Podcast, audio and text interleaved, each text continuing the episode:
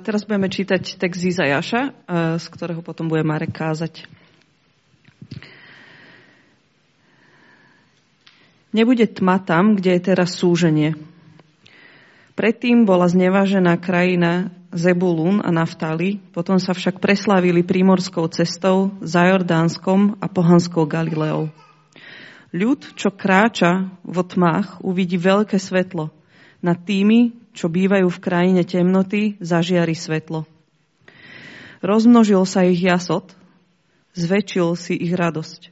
Radujú sa pred tebou, ako sa raduje pri žatve, ako sa jasá pri delení koristi. Jarmo, čo ho ťaží, palicu na jeho chrbte a prúd jeho utlačateľa si zlámal ako v dňoch Midiančanov. Každá obu, ktorej dupot otriasa zemou a každý krvou zmáčaný pláž budú spálené a stráví ich oheň.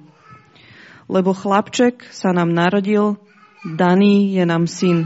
Na jeho pleciach bude spočívať vláda a jeho meno bude obdivuhodný radca, mocný boh, väčší otec, knieža pokoja. Miera jeho vlády a pokoj nebude mať konca na Dávidovom tróne a v jeho kráľovstve, ktoré upevní a posilní právom a spravodlivosťou od teraz až na veky. Horlivosť hospodina zástupov to urobí. Modlíme sa. Horlivosť hospodina zástupov to urobí. Pane, Ty si horlivý za svojim slovom a Ty, keď raz dáš zasľubenie, dáš sľub, dáš svoje slovo, tak celou svojou bytosťou sa zaň postavíš a sa uistíš, že bude naplnené. Tak ja ťa prosím o to, aby sa aj dnešné ráno naplňalo Tvoje slovo v našich ušiach, aby prinášalo život a nádej a svetlo. Amen.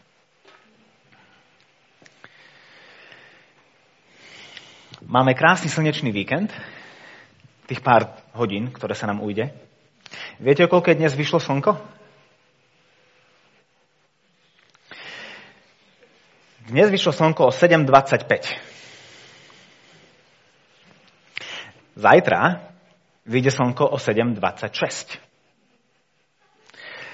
Um, v útorok o 7.27, v stredu o 7.28, vo štvrtok o 7.29, v piatok až o pol 8. V sobotu o 7.31 a takto o týždeň o 7.32. A, asi chápete tú tendenciu, ktorú to má. Dnes zapadne slnko o 15.55. A to sú časy pred Trnavu. O 15.55. O týždeň sa západ, západne slnko iba o minútu skôr, tak tam už to nie je také akože drastické a ukrutné ako pri tom východe. A to znamená, že medzi, dnešným, medzi dnešnou nedelou a to o týždeň budeme mať celkovo o 8 minút menej slnka a svetla. Už dnes ho nemáme na rozdávanie a každým dňom je ho menej a menej. Nedostatok svetla je spojený s vyššou spotrebou elektriny, čo určite teší môjho predchádzajúceho zamestnávateľa, a, ale takisto aj vyššou spotrebou našich vnútorných síl. Naša, naša psychická, emočná, fyzická zásoba energie sa oveľa rýchlejšie míňa a oveľa ťažšie doplňa.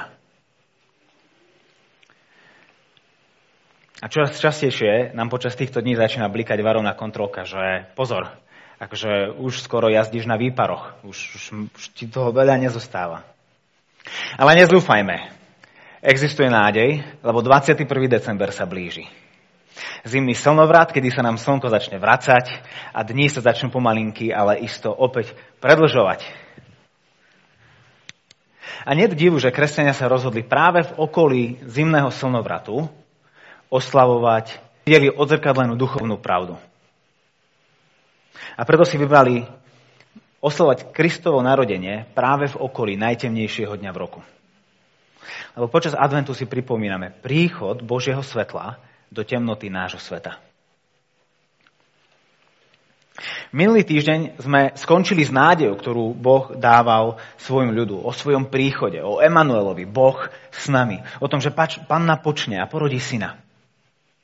No posledné slovo, ktoré zaznelo kráľovi Jacházovi, o čom sme rozprávali minulý týždeň, boli, boli slova súdu. Najprv výstraha, Acház, ak neuveríš, neobstojíš. A ako sme videli, Acház neuveril a neobstal a jeho záchranca, na ktorého sa spoliehal, asýrsky kráľ, ho nakoniec zradil a stal sa mu osídlom. Pascov. Do 12 rokov od tej minulotýždňovej kázne Severné kráľovstva, ktorých sa tak veľmi obával, tí veľkí nepriatelia, boli zničení. Lenže o niečo vyše 100 rokov bolo zničené aj Južné kráľovstvo, aj Judské kráľovstvo, aj Acházové kráľovstvo. Pretože neuveril a neobstal. Na zasľubenú zem padol tieň temnoty. Tak končí verš, ktorý Peťa nečítala, ale ktorý je tesne pred našim dnešným textom. Pozrie sa na zem a uvidí len úzkosť a tmu. Tiesnivú temnotu a strašnú temnotu.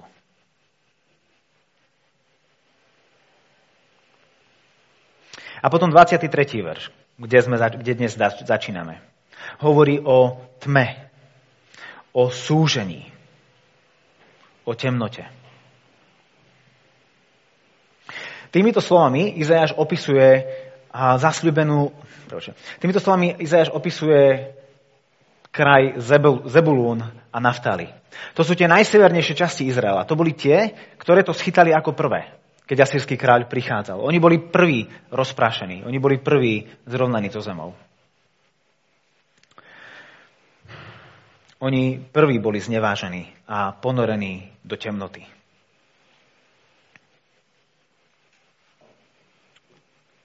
A práve tými, k týmto, tým, ktorí sú najdlhšie v temnote, tí, ktorí sú najhlbšie zničenými okresmi Severného kráľovstva, Izajáš začína. Lebo práve sem príde záchrana medzi prvými. 23. verš 8. kapitoly a 1. verš 9. kapitoly. Nebude tma tam, kde je teraz súženie. Predtým znevážená krajina sa preslávi. Ľud, čo kráča v tmách, uvidí veľké svetlo. Nad tými, čo bývajú v krajine temnoty, zažiari svetlo. Znevážené bude poctené. Slepé uvidí. A toto povedie ku mohutnej radosti, ku radosti, ktoré tieto kraje už dlho, dlho neprežívali verš 2. Rozmnožil si ich jasot, zväčšil si ich radosť. Radujú sa pred tebou, ako sa raduje pri žatve, ako sa jasá pri delení koristi. Čo tu vidíme, je návrat radosti. Rozmýšľal som, ako nám priblížiť tú radosť, e, jej veľkosť a, a, a hĺbku, ktorú oni prežívali. Lebo my nie sme ako oni. My sme neboli dobití a zdecimovaní Asýriou. My, eh, nad nami sa neskláňa mocenský tieň Asýrie. A okup, okupačná sila nám neberie plody našej práce.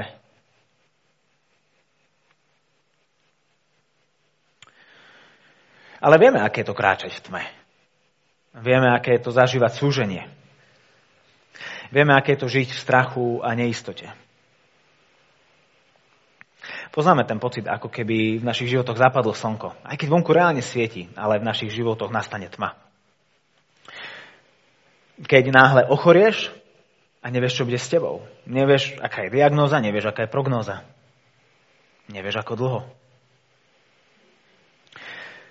Keď ti zomrie možno niekto blízky a si zrazu šokovaný tým, aká reálna smrť je. Alebo keď by si chcel pracovať a nevieš si nájsť prácu. A pritom by si chcel. Alebo vzťahy s tými, ktorí sú ti najbližšie, sú pre teba tými najzranujúcejšími. A vždy, keď prídeš domov, tak vstupuješ do krajiny tmy. Keď ubudajúce svetlo vonku je priamo úmerné s ubudajúcim svetlom v tvojej duši. Čiže nie, nemáme skúsenosť s Asýriou, ktorá by nás zničila. A za to máme veľmi dobrú skúsenosť s hriechom, ktorý nás ničí ešte viac. Lebo nás ničí znútra. Je to nepriateľ, pred ktorým nevieme uniknúť. A to, čo tu vidíme, je to, že práve medzi týchto ľudí záchrana prichádza ako ku prvým. Sužovaní budú prví poctení. Tí, čo poznali bolesť, budú prví medzi potešenými. Asýria síce vykonala svoj súd, ale jej súdom to nekončí. Boh bude mať posledné slovo. A táto záchrana bude charakterizovaná hojnosťou dobrého, to je ten obraz žatvy, a zároveň slobodou od zlého. To je to delenie koristi. A toto je nádej, ktorú si pripomíname počas adventu, ktorú si pripomíname počas Vianoc. Že bolesť, tma, smútok, osamelosť, strápenosť, samota, stratenosť, zlo a hriech sú síce skutoční, sú síce skutočné, ale nie sú konečné. Nebudú mať posledné slovo.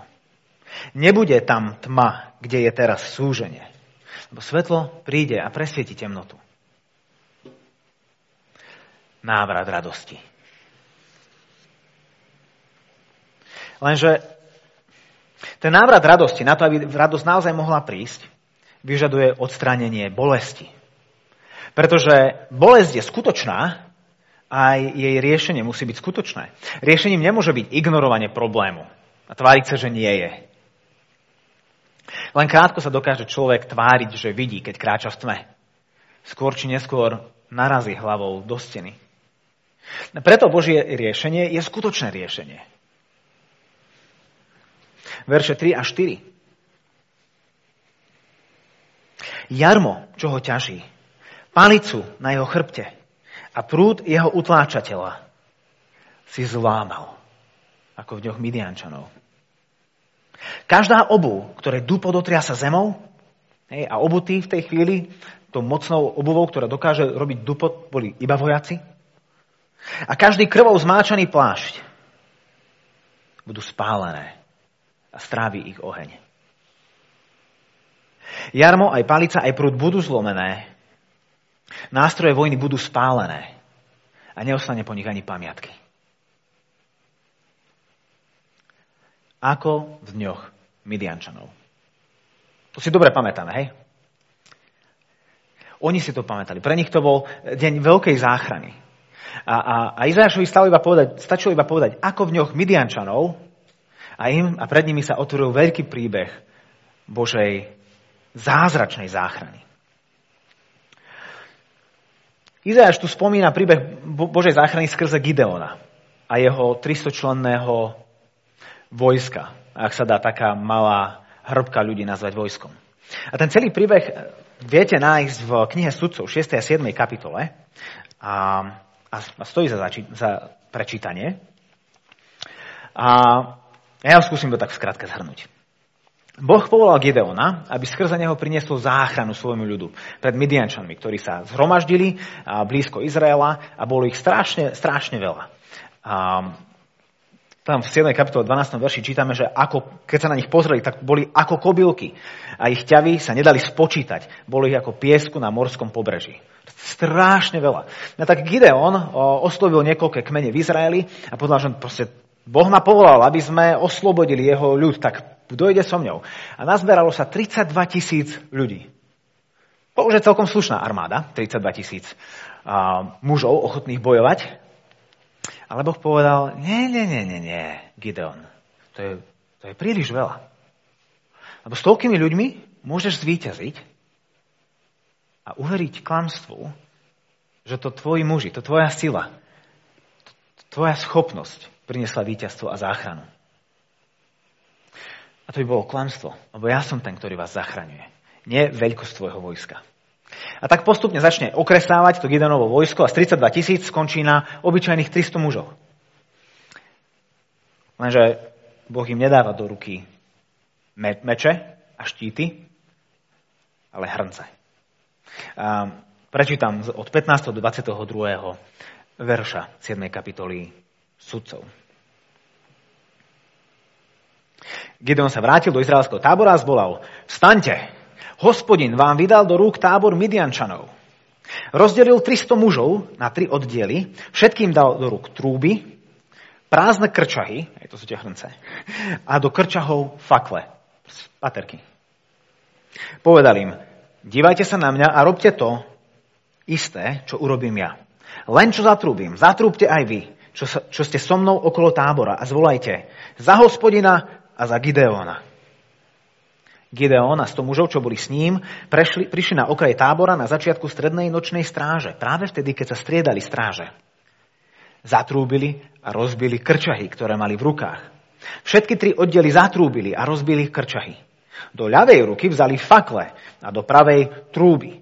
Trúbili a volali. Meč za hospodina a Gideona. Pritom zostal každý na svojom mieste okolo tábora. V tábore všetci pobehovali, kričali a utekali. Kým 300 mužov trúbilo, hospodin obratil v tábore meč jedného. Jarmo, čo ho ťaží, palicu na jeho chrbte a prúd jeho utláčateľa si zlámal, ako v dňoch Midiančanov. Taká to bude záchrana, ktorú Boh prinesie. Nečakaná, zázračná, úplná,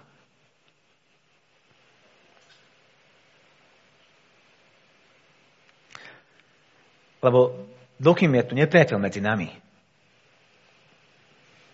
naša radosť bude, nebude môcť byť úplná, nebude môcť vládnuť. Bolo by kruté od Hebrejov, vtedy, pre 1700 rokmi, a žiadať radosť, keď sa nad, nad nimi týči Asýria alebo Babylon. Rovnako by bolo kruté od nás dnes um, žiadať radosť, keď sme ponechaní na pospas našim trápeniam. Preto návrat radosti vyžaduje odstránenie bolesti. A Boh hovorí, ja ti prinesiem radosť a odstránim bolesť. Ale ako? Tretí bod. Skrze syna z výsosti. Božou odpoveďou vo veršoch 5 a 6 je opäť malé dieťa, chlapček. Tak ako minulý týždeň sme čítali v 7. kapitole, tak aj dnes v 9. Verš 5 a 6. Lebo chlapček sa nám narodil. Daný je nám syn. Na jeho pleciach bude spočívať vláda. A jeho meno bude obdivuhodný radca, mocný boh, väčší otec, knieža pokoja. Miera jeho vlády a pokoj nebude mať konca. Na Dávidovom tróne a v jeho kráľovstve, ktoré upevní a posilní právom a spravodlivosťou od teraz až na veky. Horlivosť hospodina zástupov to urobí.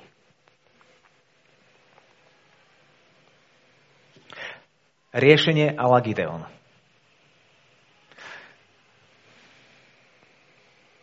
Sloboda a radosť prídu, verš 5, lebo príde udatný hrdina, ktorý svojim mečom skosí všetkých Babylončanov a Asírčanov a nastolí pokoj mocou svojej vlády? Lebo chlapček sa nám narodil. Syn je nám daný.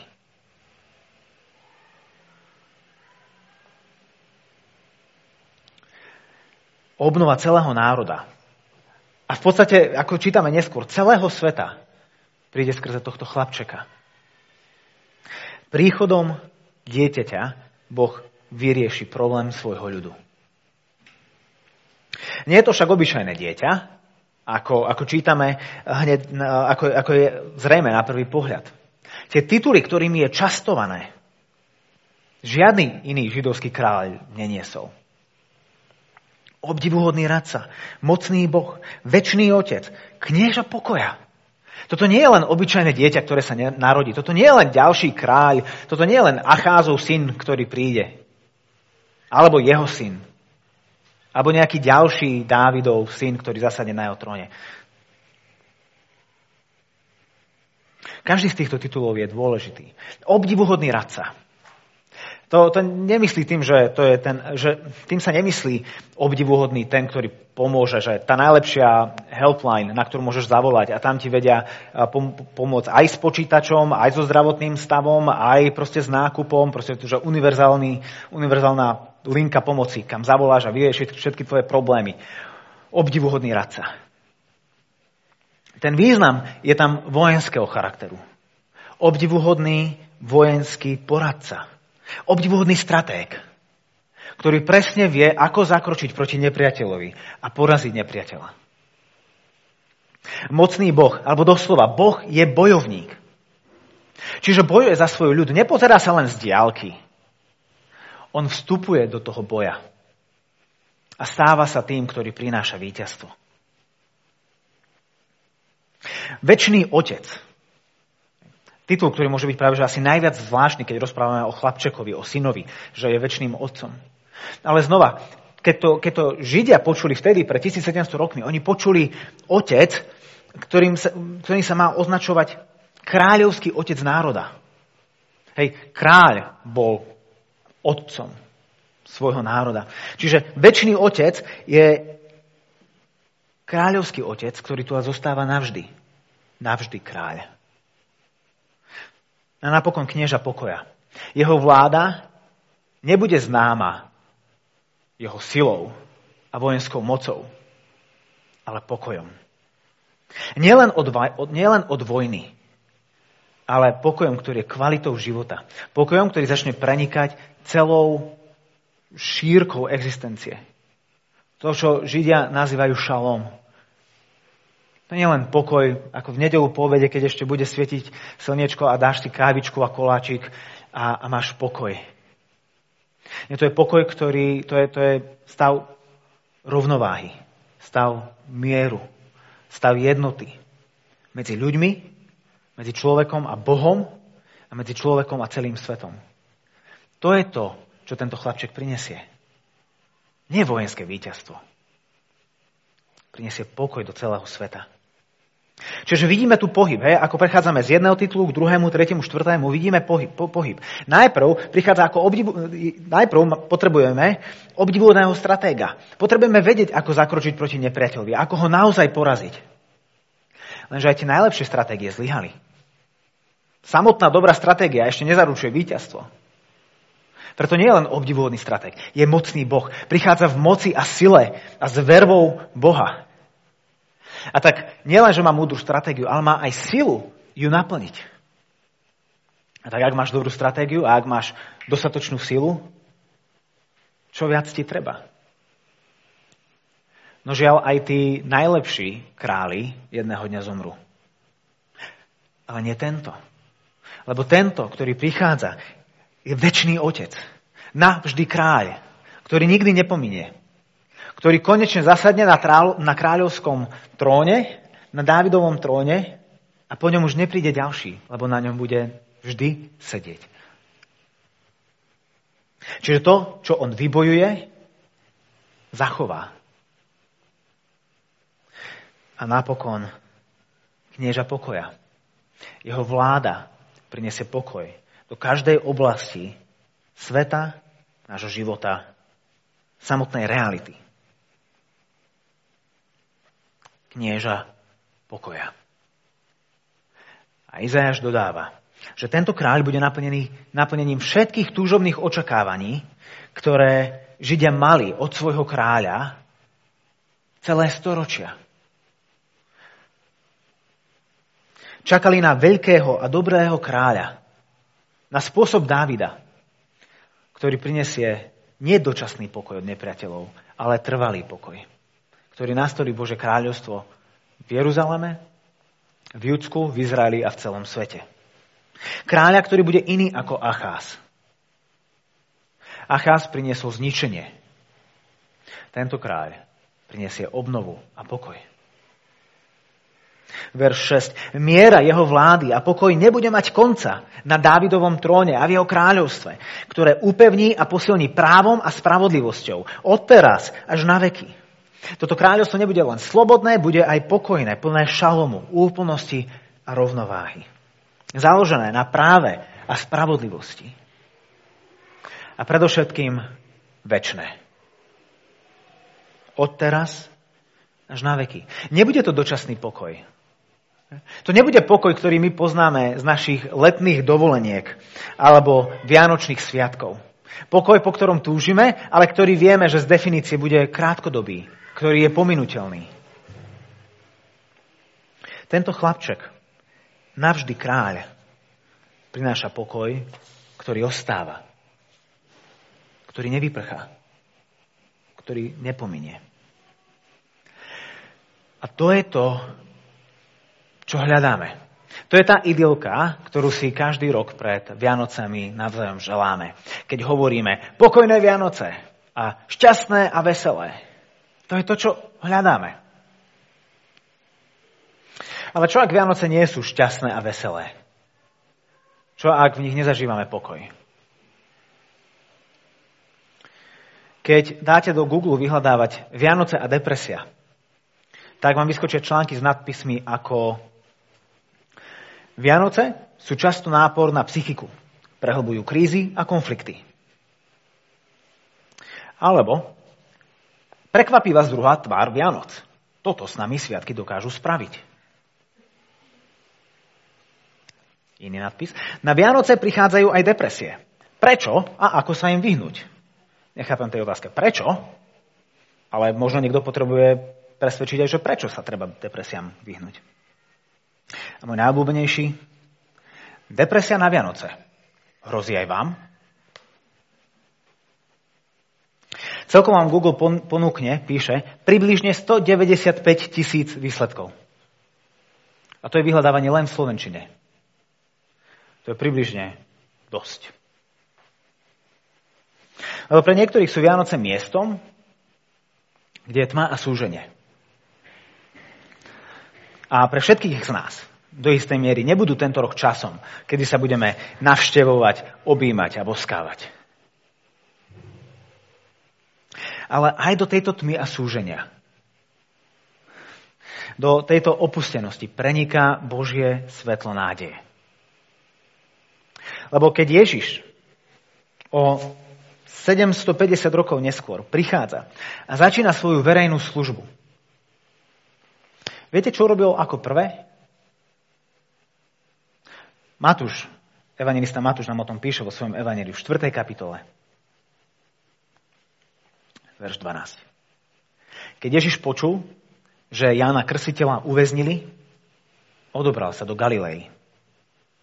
Zanechal Nazaret a usadil sa v prímorskom Kafarnaume, na území Zebulúna a Naftaliho, aby sa splnilo, čo povedal prorok Izajáš. Krajina Zebulún a krajina Naftali, na ceste k moru za Jordánom, pohanská Galilea. Ľud bývajúci v temnotách uvidel veľké svetlo a tým, čo sedeli v krajine a tvôni smrti, vyšlo svetlo. Odvtedy začal Ježiš hlásať. Kajajte sa, lebo sa priblížilo nebeské kráľovstvo.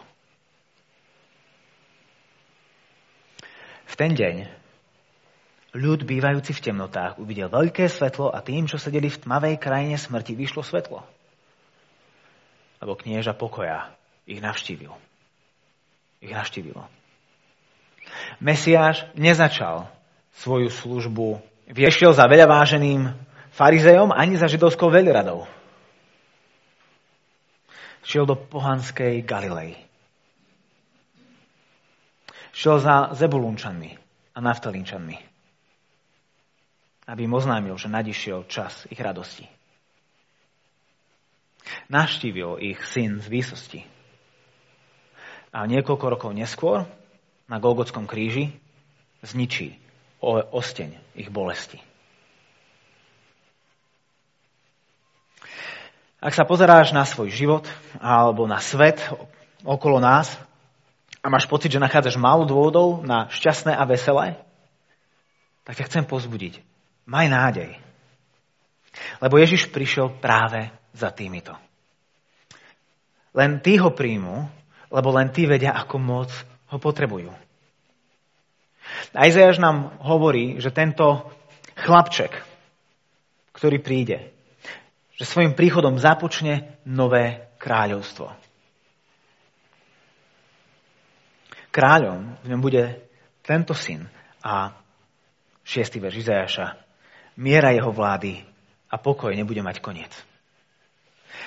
Alebo tento verš by sa dal ešte preložiť takto nejak. Rásť bude miera jeho vlády a pokoj. Nebudú mať konca. Tá vláda a pokoj, ktorý príde, bude rásť.